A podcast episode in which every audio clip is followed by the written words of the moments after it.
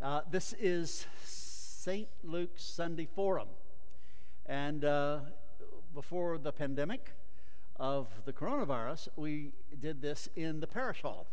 And uh, since then, we have been videotaping via Zoom all of our guests. And uh, today is very different.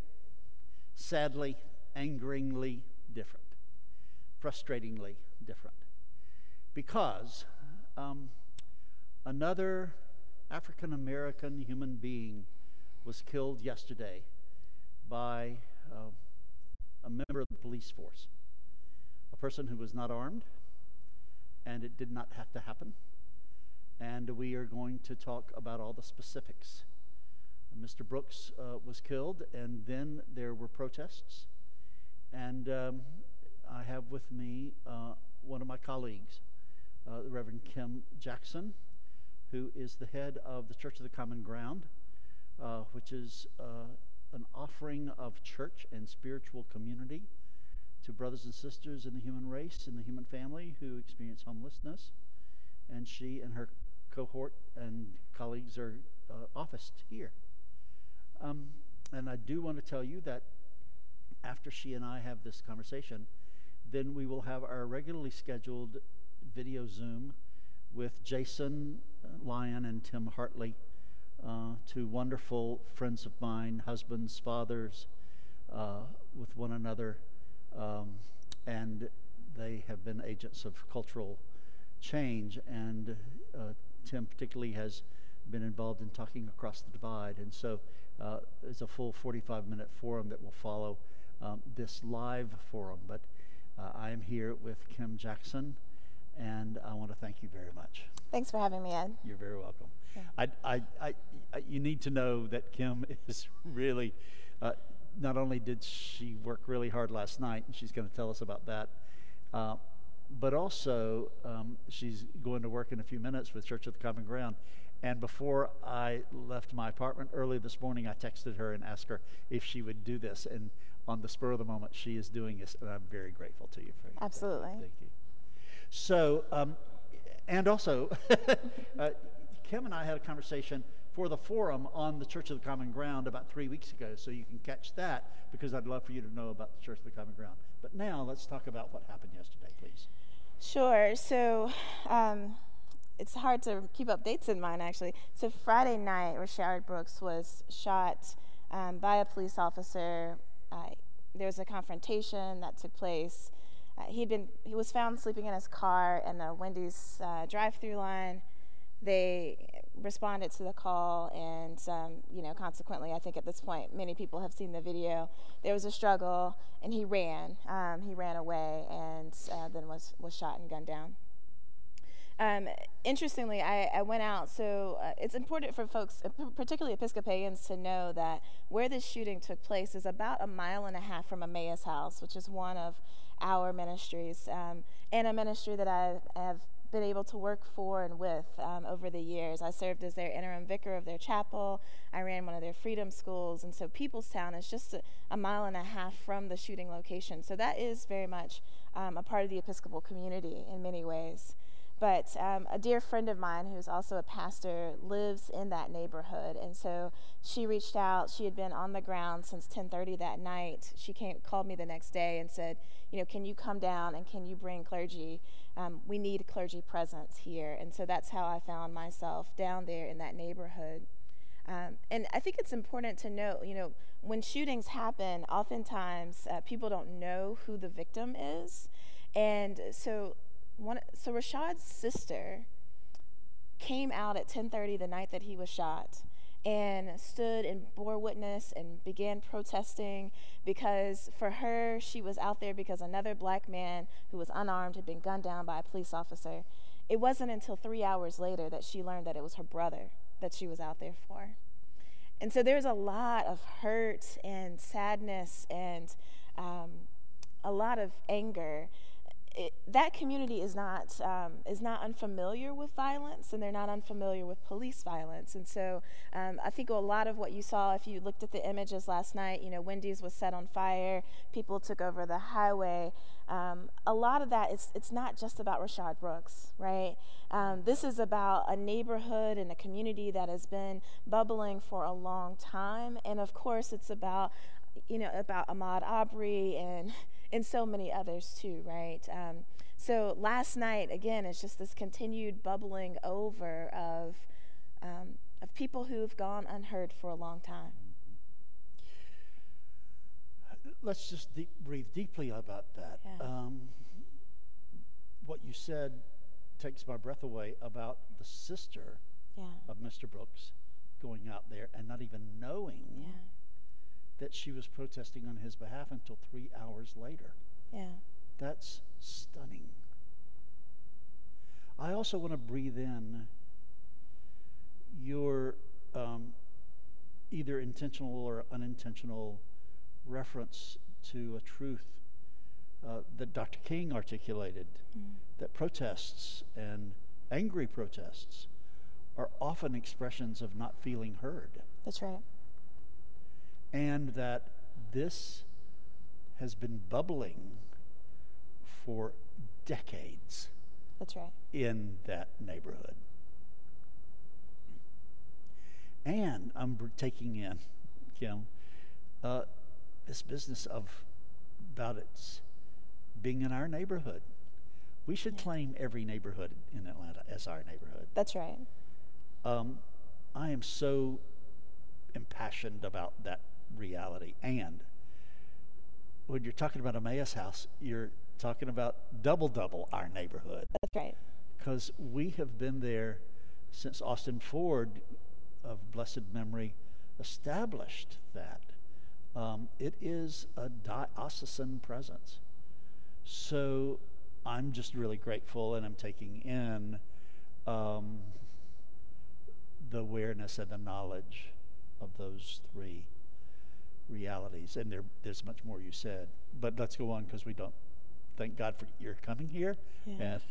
And I apologize for texting you, but I no. think before you got up this morning. No, no, it's it's it's fine. I'm glad to have an opportunity to oh, talk good. a little bit about what, what's going on. Oh, good.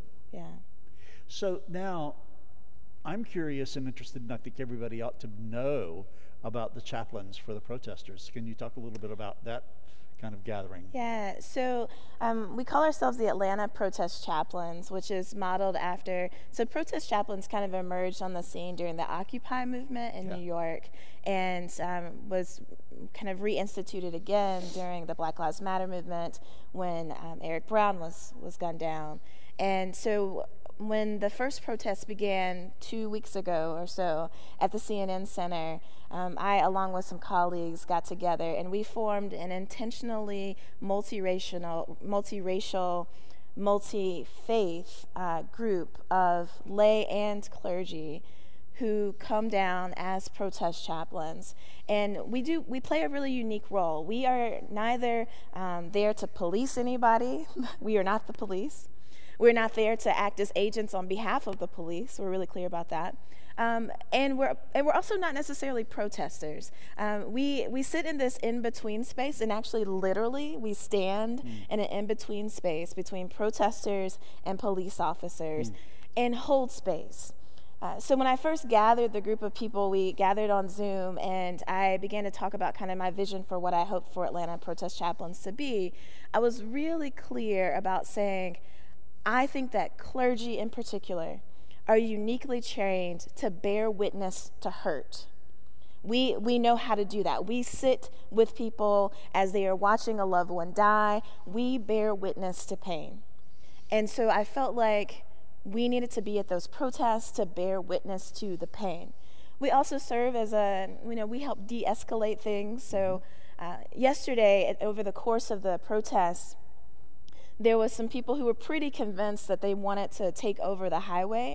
And, um, and early on, there just simply weren't enough people to do that. I'm not sure you can ever do it safely, right. but there certainly was not a critical mass to do it in any real significant way. And so um, we protest chaplains actually stood on the other side of the barrier and asked people to wait to not take over the highway at that time it was it was still daylight it was still um, there just weren't enough people and we got to, to serve in that role of just kind of de-escalating getting people down off the burn and going back down but I think even more importantly, there was a young man, a young African American man. He's uh, probably six feet tall, you know, kind of a big guy. And he stood on that highway, on the side, you know, across the barrier. And he just he just needed to look at the officers. There were mm-hmm. state troopers lined up there. Mm-hmm. He didn't need to say anything. He just needed to stand there. And so, as a protest chaplain, uh, there were two of us, one on each side, so that the police officers wouldn't bother him, and just allowed him to have his moment. Mm-hmm. And ultimately, we all wept mm. in that moment mm. as he stood and tears flowed down his eyes. And um, there was just such a palpable amount of pain bottled up in that young man that I think was so, um, was such a display of the pain that that so many of us have. Mm. That we as African Americans, certainly he is an African American male, but that we as African Americans in this country have. He was really symbolic of that. And we did what we do as chaplains. We simply stood and bore witness. We made sure the police let him stand there and have his time. And, and we just, we were there for him. And we said to him over and over, We see you. Mm. We see you. Mm. Because so many African Americans don't feel seen. And I think particularly African American young men who look like him, you know, he's kind of this big football player. Um, he's often only seen as a as someone who could harm and and I wanted him to know we see you. Yeah. And so that's that's some of what we do as as protest chaplains. Thanks for telling that story. It's yeah. extremely extremely moving. Yeah. And I maybe too frequently repeat my one of my mentors who says nothing can ever be healed unless people feel safe, seen, soothed and secure. Yeah. And thank God that y'all were there to do that for him because he had to express himself. That's right. He had to express himself. Yeah. I mean, the whole business of being fed up mm. with this narrative and not having any external evidence that the nar- the storyline is going to change. Right and to have one more exhibit visit us so closely, it's easy for me to empathize with that young man. Yeah. I mean, you just have to stand. Yeah.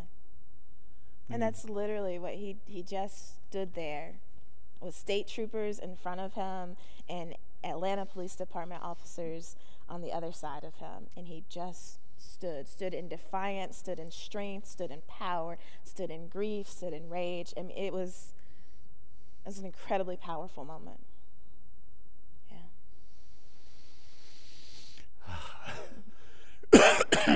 Yeah. Reminds me of that gospel song, When You've Done All That You Can Do, Just Stand. Just stand. And he did. And y'all came and stood with him. Yeah. It's so powerful. And it's a call, I think, to all of us. We need to stand with one another. Yeah. And particularly people who walk around in my skin who are never susceptible to this kind of stuff and bring a certain amount of safety with us for their all the white people who are listening um, i just preached about everybody's got a divine contract in this thing, mm. and we've got to do something. Everybody has an essential job, and this may be something for you to consider. You know, is standing with people. So, um, I hate to move beyond that moment um, while, while, I'm still feeling it. Um, I, uh, you raised the issue, and this is so I'm a protester from May of 1968. Sure. It was my first protest. And it was after Dr. King was assassinated, and it was when uh, Reverend Abernathy brought the Poor People's March through Macon, Georgia, where I was the a student at Mercer and Macon. And I was the student body president, and I felt a call to organize protest and join them from faculty and, and students. And um, it was a turning point for me because, uh, number one, I felt what I l- had heard Rabbi Heschel say before that when he marched with Dr. King, he felt like his legs were praying. Mm. Protesting is praying in with my mind. Feet. Yeah. You know, my feet, my legs, what it was. And, and, and I just want to hold that up. And I rush to say, when I was doing some of the work uh, in Los Angeles during the Occupy movement, when I was uh, rector of All Saints Pasadena, and we would go downtown to the Occupy occupation, where there were classes and all the things that were happening in major cities. We did have this phenomenon of anarchists coming in and really trying to disturb the constructive criticism intrinsic in that protest. Sure. And I know that that's happened in Atlanta. And I was just curious. I'm, all, I'm I get so angry because there's this horrible toxic cocktail between the white anarchists, most of them are white, I think. That's right. And um, and then right wing people who want to say that protests are not intrinsically constructive, but are intrinsically destructive, which they're not. Not pro- not the protest I know about. So, was any of that going on last night? Yeah, so there were white agitators. I don't, I, I don't know what their philosophies um, where they were often young white um, boy men and young white women. Um, you know, my colleague who was down there as, as a clergy person at one point said, I have to take my collar off and deal with this. uh, to which I responded, No, you can deal with this with your collar on. Yeah. Um, and I think that that's actually really powerful that you do speak to yeah. these young people with your collars on. Um, I, you know, we've been out on the streets protesting down at the CNN Center for the last two weeks. Um, I mean, we've been present throughout this, and this is the most angry that I've gotten, was watching these young people, young white people in particular, um, you know, launch. I used to say, you know, in Atlanta, APD, what are you doing? You're, you're fighting, you know, children with water bottles. And then as I watched them throw gallon-sized water bottles over, I was like, that's a little, that's a little more. But it, it is. It's it's mostly young white white kids. Um, and when I spoke to them, when I wasn't raging and speaking to them, but when I spoke to them in a, in a more calm manner, it was clear to me that their their stories are a little more complex than what we've been telling. Um, so some of those some of those young white people do live in in and around that neighborhood, mm. and um, some of them actually have friends who I think real authentic friendships with Black people, and so they have a certain amount of shared rage. Mm. Um, it certainly does not match that of what it is to live in black skin, but right. um, I don't want to diminish the value of their feelings. Um, and, and, and yes, there also were just simply provocateurs who were there to help make the fire bigger and to you know make larger explosions. It, again, but it, it's complicated. You know, I, I listen to so I would say 90% of my job as a protest chaplain is simply to listen to the stories of the people who come to to tell their stories to the police officers.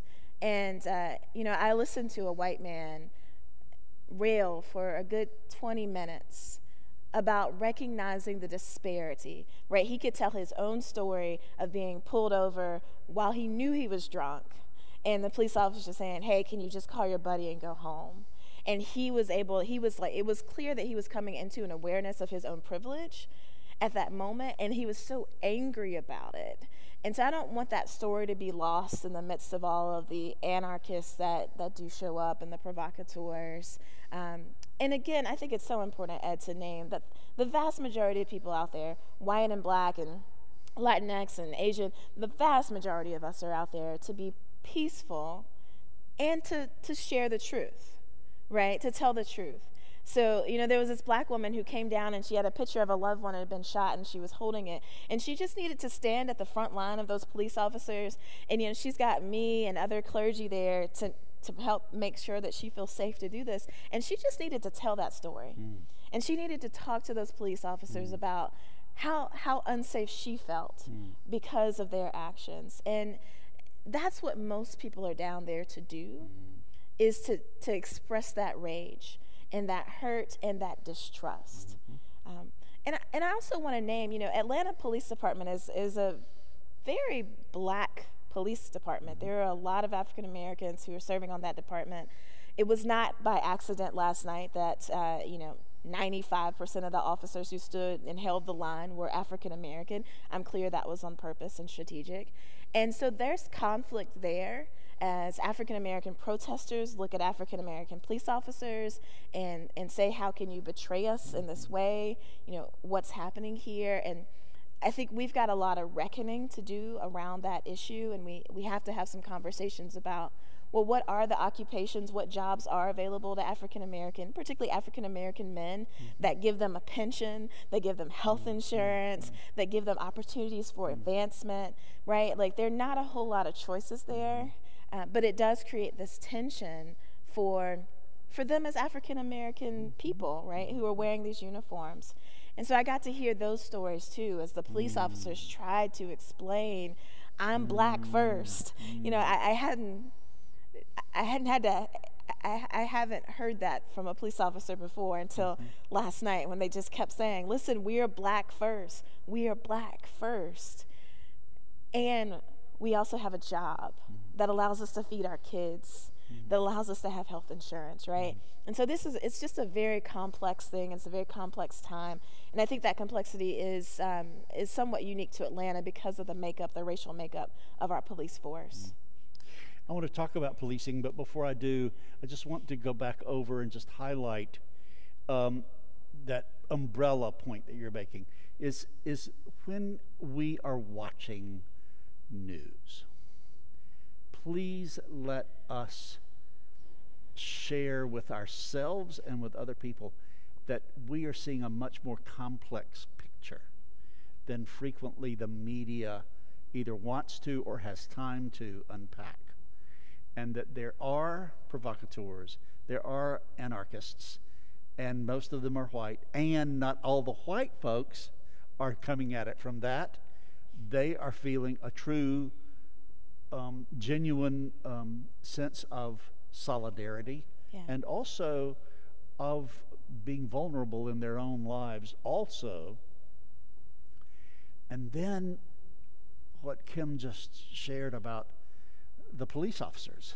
And I mean, some of my closest, one of my closest friends is um, an African American female police officer. Mm. And she carries all of that and she feels called by God to do it, you know? And sure.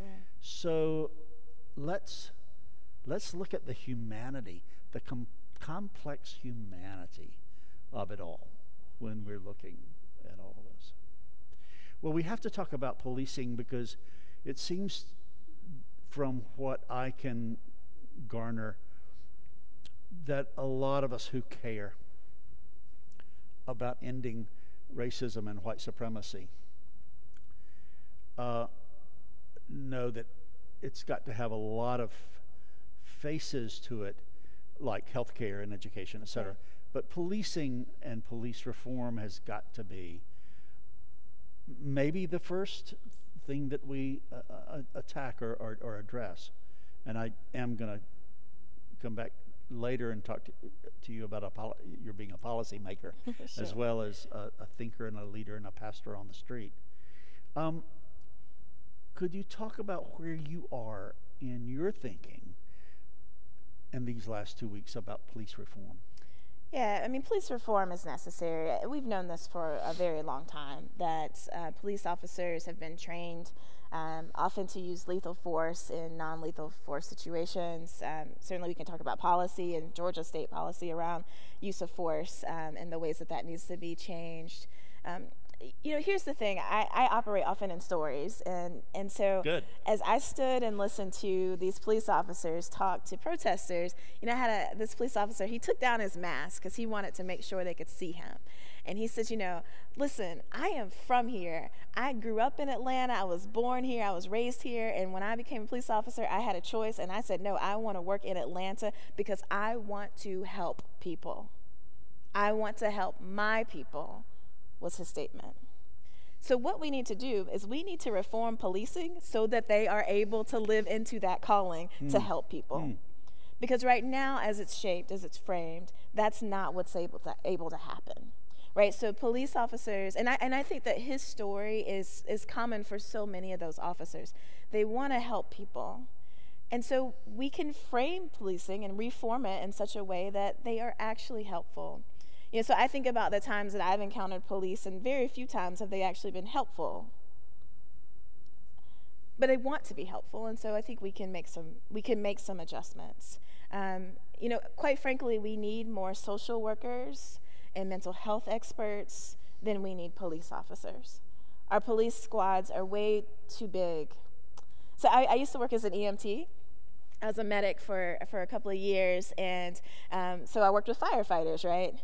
And I don't know if you know the evolution of firefighting, but it, it, it used to be so volunteer. There was a lot of volunteer firefighters.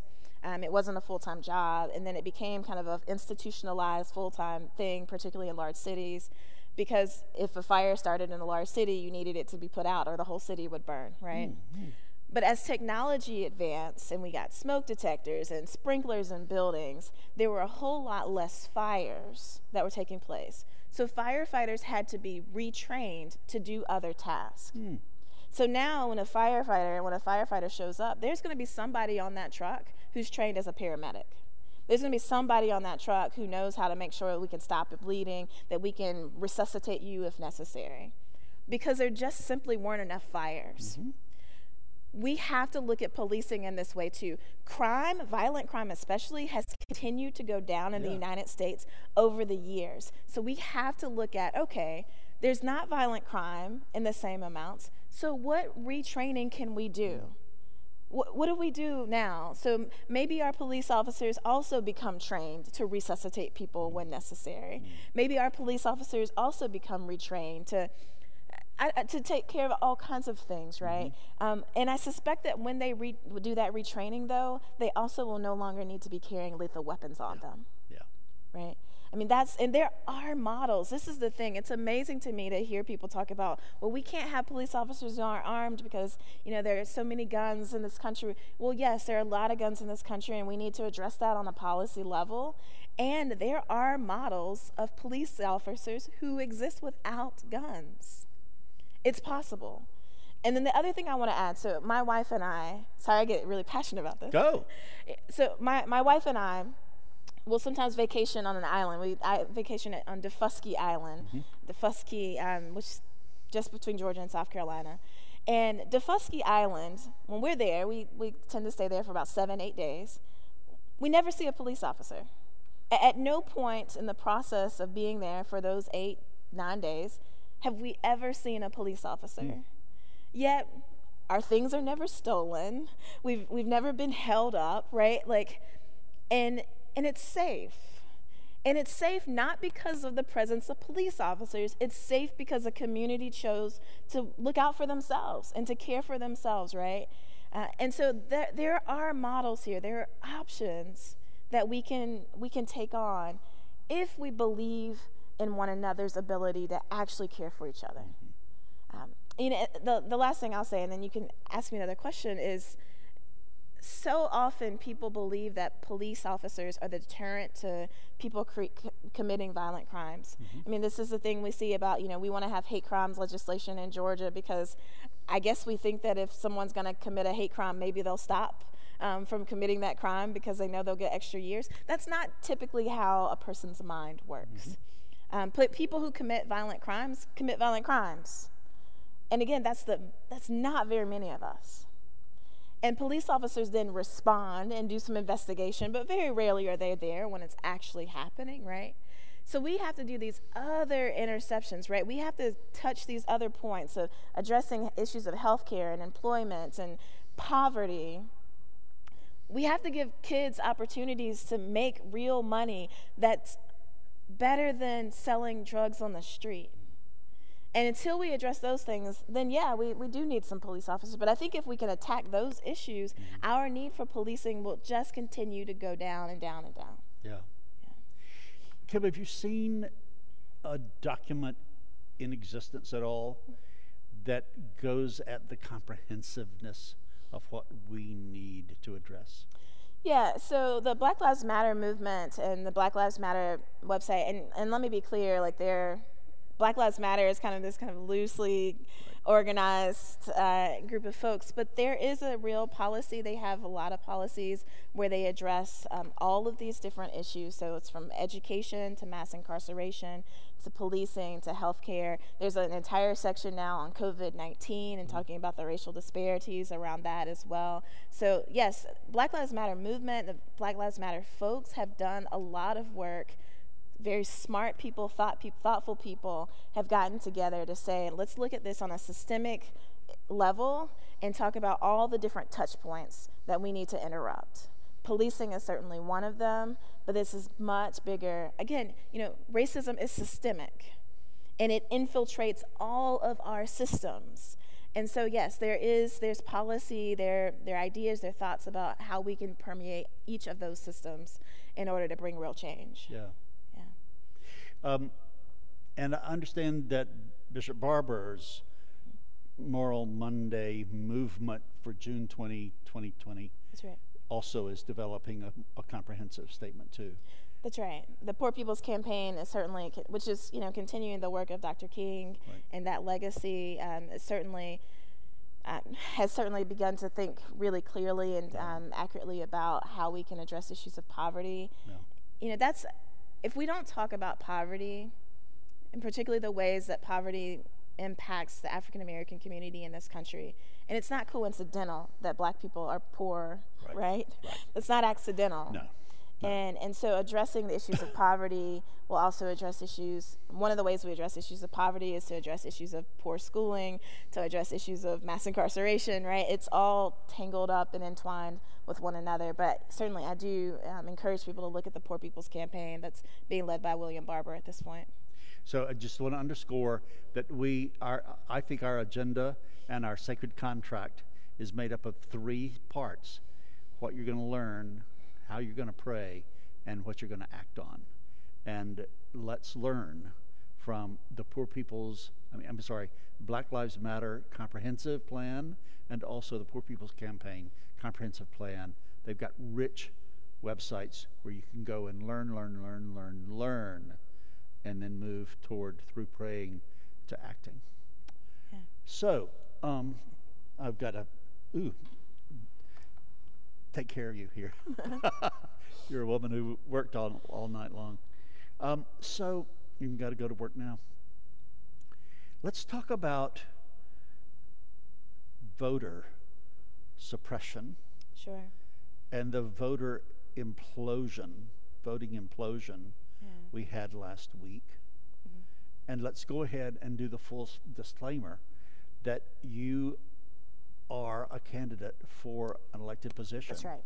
And so, kind of bring us up to speed on all of that.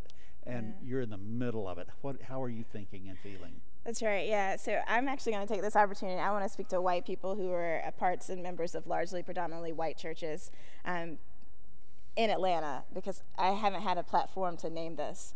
Uh, but if you look at the polling sites that were closed down. And St. Luke's, you're implicated, implicated in this as well. That's right. If you look at the polling sites that were, were shut down, they were the vast majority of them were white congregations in white neighborhoods in, in, in white areas. Yeah. So my district was actually largely unimpacted by polling places being closed because we're a majority black, you know, majority black district. So all of the black churches in my district that have been polling places for the last multiple decades were still polling places.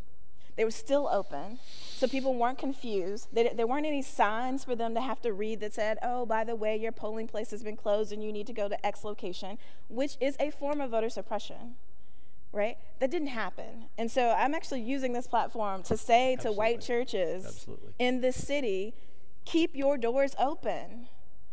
People knowing where their precinct is is really, really essential. And the reality is, because we live in a system that actually doesn't want people to vote as much as they can, there aren't good mechanisms for people to know in advance that their polling place has been closed. So there were a number of instances of people getting a letter that their precinct was closed and had been relocated the day after election. So I, I, I just want to name, I think that white churches are very much responsible for that. And I know COVID 19 is real and that people are dying, but the black community has been hit so much harder by COVID 19 than the white community, and we kept our churches open. And we kept our churches open because we still, fundamentally, African Americans do still believe that voting matters and that getting people out to vote can make a difference. So, yes, we can talk a lot about voter suppression, but because we're in a church, we're in a white church that had their polling place closed. That's right. I just wanted to name that. No, and, and I really appreciate your doing that. I, I really appreciate your critique.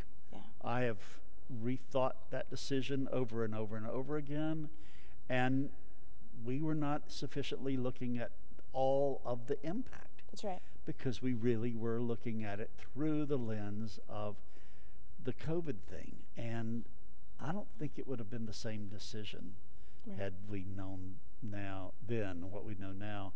And I'm really glad you called it out. Yeah. Right now. I mean, it's just so when you look at the list of like churches that are closed. I mean, it's so clear, it's so stark, and so. Um, but I do want to speak to kind of this larger issue. So um, when I've been out on the protest, there's always someone who holds a sign that says vote, like at these protests, right? Black Lives Matter, Black Lives Matter, vote. Black people showed up and voted, or they showed up to try to vote last Tuesday. And there are people who stood in line for six hours through rainstorms in order to cast their ballot. This is not about people not being willing to vote. People want to vote, but we've made it incredibly difficult. You know, my, my wife said to me, I don't understand how it is that I can cash a check using my phone, right? I don't even have to go to the bank. I can just take a picture with my phone and cash a check and it will show up in my account, but somehow we can't figure out how to vote by mail. And we can't do we can't seem to figure out how to get people their ballots when they request it. This is not accidental. Sure, there were major there's COVID-19 and there are lack of poll workers and churches pulling out and saying we don't want to be polling precincts and there there's a lot of things that we can name but this isn't all accidental. There is some real, I think, complicity of a whole lot of people who are, are saying, you know, well, it's okay if people don't vote. It's okay if we make it harder. It's okay if we make it so you have to stand in line for six hours and need to bring a chair. And it's not okay. That's, that's not okay. If we want to see real change on a policy level, if we believe in the democracy that we say we believe in, then we have to make we have to make voting accessible. Yeah. It's just essential. Yeah. So where I am, I, am waiting for my votes to be counted. For what? Uh, so I'm running for state senate, uh, state senate district 41, which is out in Stone Mountain, Tucker, um, Clarkston, that area. And here we are on Sunday. So I don't know, five days after the election and we still don't have the results. Um, and so I've been waiting, and, and honestly, waiting is not a terrible thing. There are much worse things that I could be doing, um, but I, I'm, I'm waiting for, for our county to figure out how to count all of the thousands and thousands of people's votes who came through the mail.